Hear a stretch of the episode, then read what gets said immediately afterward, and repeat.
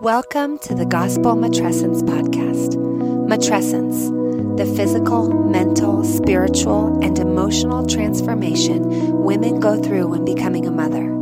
This developmental stage of life is as powerful and irreversible as adolescence, and yet few women have ever heard of it. Our communities have little to no rites of passage to celebrate or prepare for it. But here, at Gospel Matrescence, we apply a biblical worldview to the beautiful and sometimes painful metamorphosis of motherhood. Come, let's navigate motherhood together.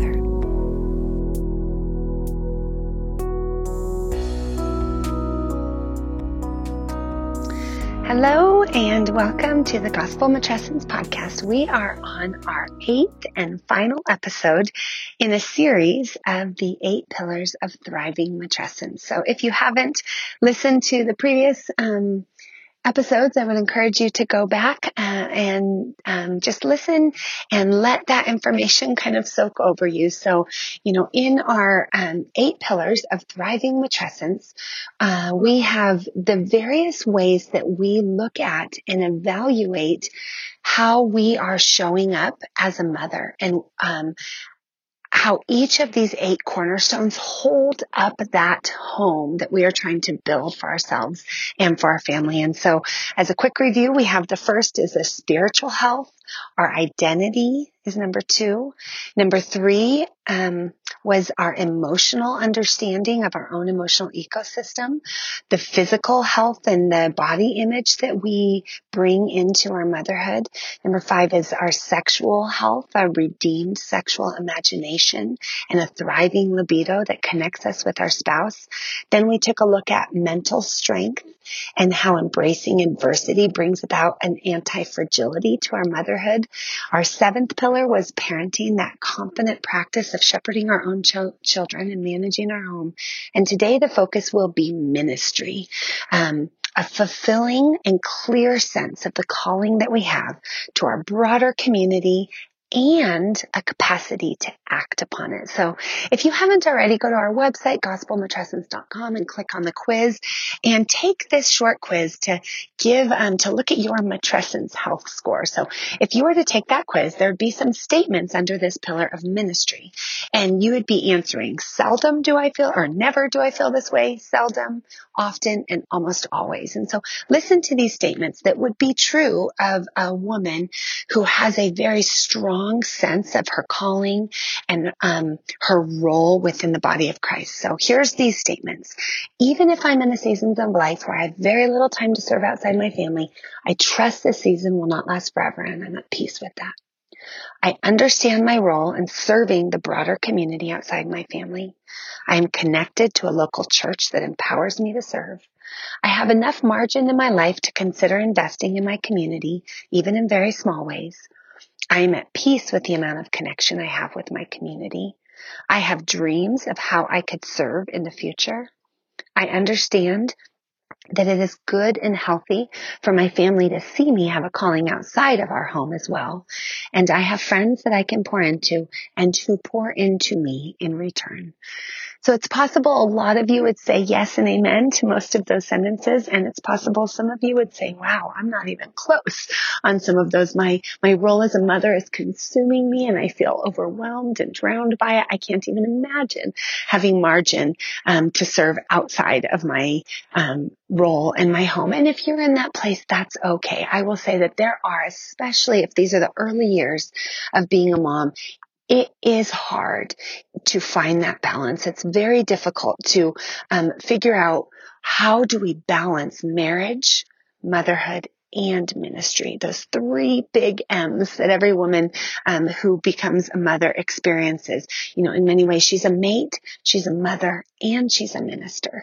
And that is hard and it takes time. So I would say give yourself grace, first of all, if this area feels pretty foreign to you. If you have, you know, three kids under four years old, probably there's not a whole lot of outside of your home ministry going on right now because the needs of your home are so consuming. And that's why that first statement is even though I'm in a season where I can't give outside my home very often, um, I have a sense that there will be a change and that someday I will be able to do that. So let me begin by just sharing sharing kind of a personal testimony of this area in my life, how I had to learn to balance marriage, motherhood, and ministry um, in a sense where I could really um, walk in all three of those roles in confidence. So early on, I think I bought into some false ideas of nobility or um, maybe even zeal, like a zealousness that was um, not exactly true of the whole counsel of God. And that false idea I bought into was this idea of motherhood being quote unquote the highest calling that motherhood is the highest calling. Maybe you've heard that before and you hear it especially on Mother's Day that, oh, motherhood is the highest calling a woman could attain to.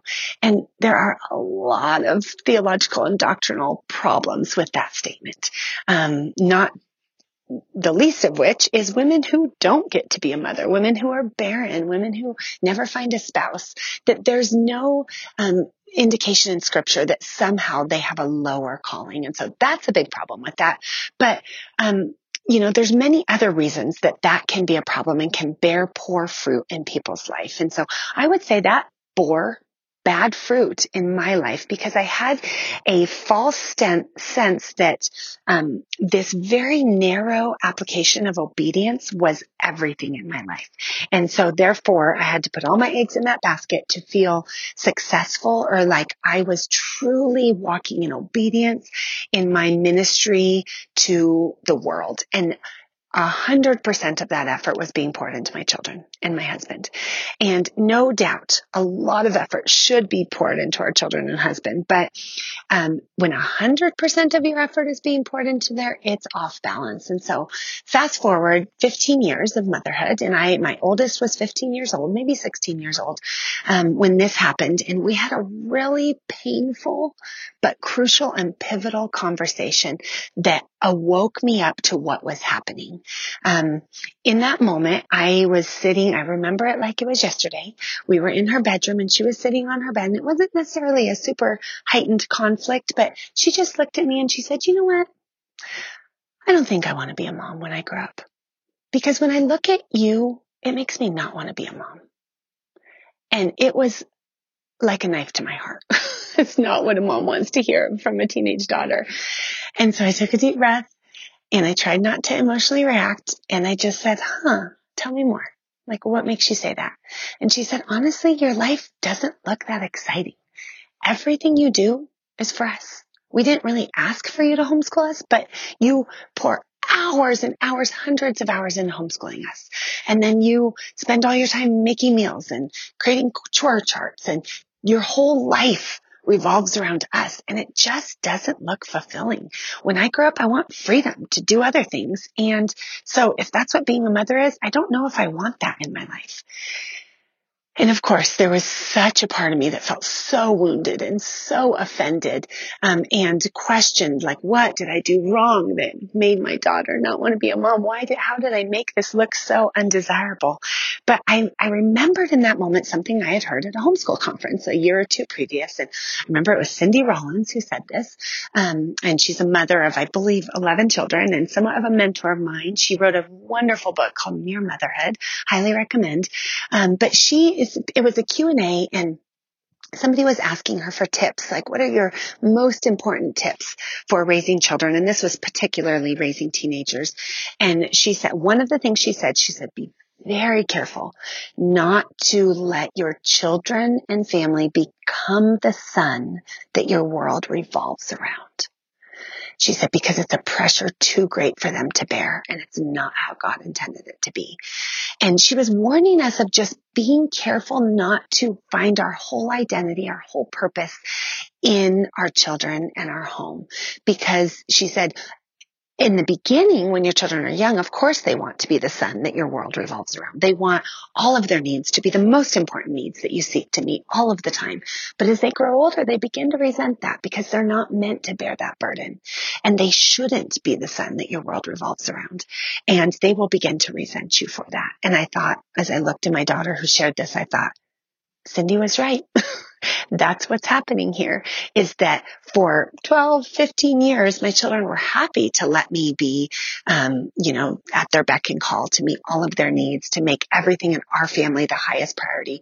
But now they, she's beginning to see through it. She's beginning to see, mm, I don't think this is all there is that God in, intended for you to be as a mom. I think you, I, I think the message that I was hearing from God is that you need a life outside our home, mama. You need something bigger to live for.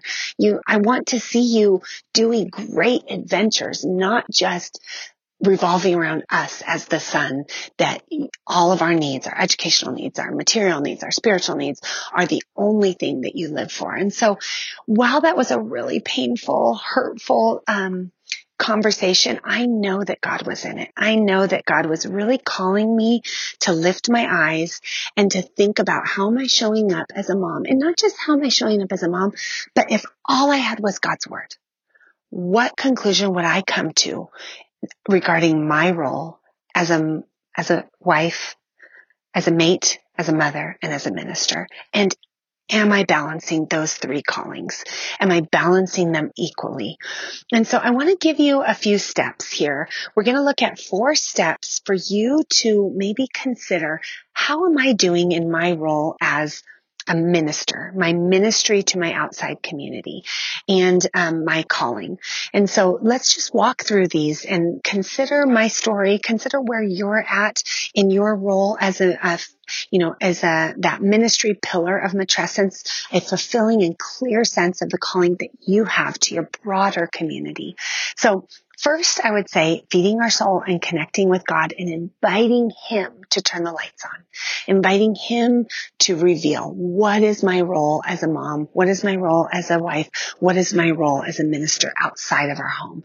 You know, in, um, in many ways, we can't figure this out on our own. We are not, contrary to modern thought, we are not self-defining creatures we do not do well to um, live in a vacuum apart from God and try to find our calling. It, you will not find it. You must stop, pause, and invite God and say, God, turn on the lights. Help me see my role in the broader body of Christ. Help me put motherhood in its proper perspective. If it's not true that motherhood is the highest calling any woman can have, then what is true? What is the highest calling any woman could have? Which I would suggest is simply obedience.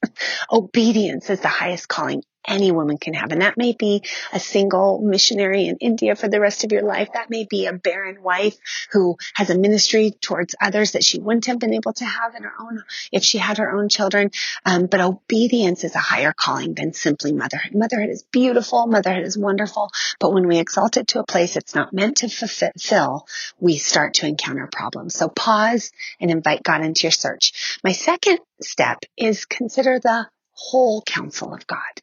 We, um, become very narrow minded. We find a couple verses and we grab them and then we develop a whole doctrine around them. And I do believe that's what I was doing early on. I was looking at Titus 2, this beautiful passage of older women teaching younger women to be um, busy and busy at home and to love their husbands and children. And I took that and I developed a a whole doctrine based on that, that my whole calling is within the four walls of my home. And while that's true, Titus 2 is true as the day is long, that there's something very beautiful being a keeper at home and loving your husband and loving your children. It is one passage in light of 66 books that we find in God's word. And we have to balance that with the other instructions. And I'm going to offer three other passages that I think inform Titus 2 for us. Um, the first is Ephesians 2.10. In Ephesians 2.10, gives us this, um, you know, the, it's the verse that says, for we are God's workmanship. Who, um, and he prepared good works for us to do in advance. And there's something really beautiful about that promise to men and to women that if you are God's workmanship, he has prepared good works for you to do. And granted, probably a lot of those good works are inside the walls of your home but most likely not all of them. And so we have to be on that search. God, what is your good work for me to do? Another scripture that's very common to inform us about motherhood is Proverbs 31. You know, what are the, what are the actions? What are the works? What's the ministry that this Proverbs 31 woman is doing? And probably you have read this passage before and sometimes we read it and we feel a sense of, of shame that, oh my goodness, she does so much. How can I measure up? And then other times we feel a sense of freedom that, oh my goodness, look at all the things that this woman did. You know, we begin by seeing that her husband trusts in her and that she does him good and not harm. And she meets the needs of her family through making sure that the, there's food and that they're clothed. But then we also see that she's like a ship, a merchant ship that brings food from afar. She rises while it's yet night. She considers fields and she buys them. Somehow she has oversight over employees because she creates portions for her maidens. She plants vineyards and purchases vineyards. So somehow she's investing in things. Um, she's not idle. She's able to um, feed the poor. She has a ministry outside of her home. She reaches out her hands to the needy. She's not afraid of the changes of seasons because she's prepared for that. Um, there's so many activities that we see. Somehow she teaches. Her strength and dignity are her clothing. She opens her mouth with wisdom. The teaching of kindness is on her tongue. She looks way to the looks well to the way of her household. And then she has this relationship with her children that seems at peace. They arise and they call her blessed. So all of those um, descriptions of the Proverbs 31 woman, we have to balance with Titus 2. And while it's wonderful to be busy at home, she obviously had to leave her home to purchase a vineyard and to purchase fields and to get merchant ships from afar and to be outside of her home, feeding the poor and meeting the needs of the oppressed. So we see all these actions. So we have to balance that with this Titus 2 command. And then finally, the other scripture that comes to mind is Matthew 26, 16 through 20, which is the Great Commission um, where Jesus gives his final marching orders to his people that all authority has been given to me and therefore go make disciples of all nations, baptizing them, teaching them the ways of God. Um, and so we see this charge to, to be a um, voice piece to present the gospel, to go into the nations, to teach them to obey everything he's commanded. So as we balance all of those things and we look at that, we really have to decide, wow, God, you've set before me so many options in ministry. You've given this model, this picture of scripture. And what is your calling for me? And so that would be step three is define your core values individually, but also as a family. What is your family known for? How does your family get outside the four walls of your home and bring the gospel to those around you?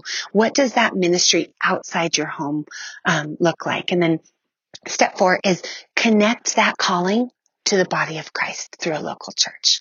Find a way to join a local church and find something that your family can do, that you can do to fulfill that sense of calling that you have to your broader community. Um, you know, this is really near and dear to my heart because I see so many families and so many moms that end up like one of those stagnant ponds where there's no outlet. There's just this sense of, we're trying to build the kingdom in our home and my primary um, goal is just to build us up. And while that sounds noble on the outside, it actually has a negative effect because your children don't see you connecting outside of your home. They don't see you serving on behalf of others. They don't see how the gifts and the blessings that they've been given were not given for them to keep. They were given for them to share. And they don't get that blessing of the, it's more blessed to give than to receive. And there are times I will say after that day of that conversation with my daughter, when I really determined in my heart, okay, I'm going to do it. I'm going to step outside our home and I'm going to let our children see me serve outside our home. And I dealt with so much guilt in the beginning when I would teach at a women's conference or when I would take a young mom out to lunch to mentor her, when our family, and I'd go overseas on a trip. And sometimes the children would say, why are you doing this, mommy? Why are you leaving us? We want you here.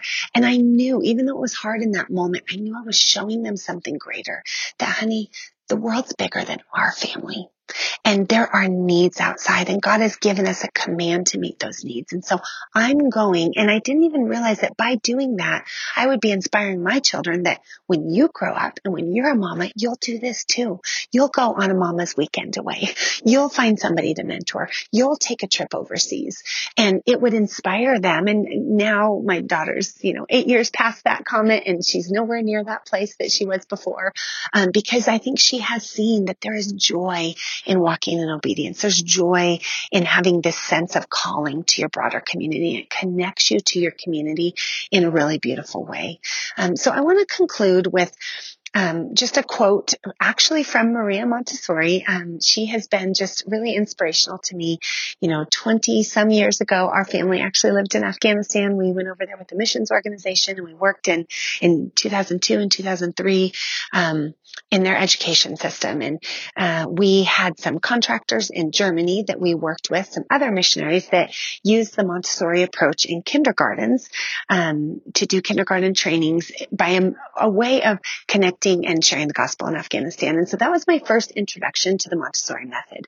Since then, I've been really um, intrigued by it, and we started a school five years ago that uses the Montessori method in the younger years. And I came across a quote by Maria Montessori that I applied to our school, but I realized it really applies to motherhood. Um, Maria Montessori said this, all behavior problems can be solved through the dignity of meaningful work. So let me say that again. All behavior problems, and she's particularly referring to children, all behavior problems in children can be solved through the dignity of meaningful work. So how that shows up at our school is when we see a child that's really struggling relationally or emotionally, or um, we try to find meaningful work for them to put their hands to. Because once they have meaningful work, something switches in their mind. They they have a sense of purpose, a sense of calling, a sense of um, maybe they get into flow and they feel that fulfillment of breaking through and progressing and um, learning something new, or cleaning the studio for everybody else, or building something that they can be proud of. Well, I was thinking about that in the context of motherhood and and in many ways, if we're honest, we mothers have some behavior problems within our own heart of, you know, whether it's giving into anxiety or resenting those around us or um, even feeling a lack of calling or a lack of passion or wasting our time away, not being productive. Those are behavior problems. And I want to present to you that it might not be as simplistic as Maria Montessori says, but I think there's a truth for us to take away that even our behavior problems as a mother can be solved through the dignity of spirit filled, meaningful work. And as we walk out that Ephesians 2.10 promise that he has prepared, we are his workmanship. He has prepared good works in advance for us to do. That work unto Christ, that labor unto Christ, both in our home and outside of our home, brings a sense of dignity and calling and purpose that actually can solve some of our behavior problems even I would say that anxiety and depression that a young mom feels, when you feel that heavy cloud of purposelessness, just making a meal for your neighbor and bringing it over to them can do something chemically in our brain that can help sometimes lift us out of a dark season. So my challenge for you in whatever season you're in, some of you listening, maybe you have a brand new newborn and you're thinking, how in the world would I apply this? Maybe you've got, you know, three kids that are of elementary age, or maybe your kids are teenagers, or maybe you're an empty nester and you've never really pursued your calling outside of your um, family because you spent a few decades just pursuing it within, it's not too late. It's not too late to walk through these four steps, to feed your soul and connect with God, invite Him into your search, to consider the whole counsel of God and what He has to say about your calling outside your home, to define your core values individually as a family, and then to um, connect your calling and your work with the body of Christ through the local church to find a way to serve. So I charge you to consider this. I charge you to step outside of yourself, to invite the Holy Spirit to give you the energy to serve outside and then to model it to your children so that they see that your family is about your father's business, that not everything you do is to benefit each other, but you do work to benefit the body of Christ, to benefit unbelievers, to draw them in near, to show them what a gospel saturated life looks like. Um, and in doing so, my, um, my hope for you is that you would find more fulfillment, that you would find more joy, and that um, that dignity of meaningful, spirit filled, gospel centered work would bring about even a rest for your soul as a mama. So thank you for joining us, and we'll see you next time.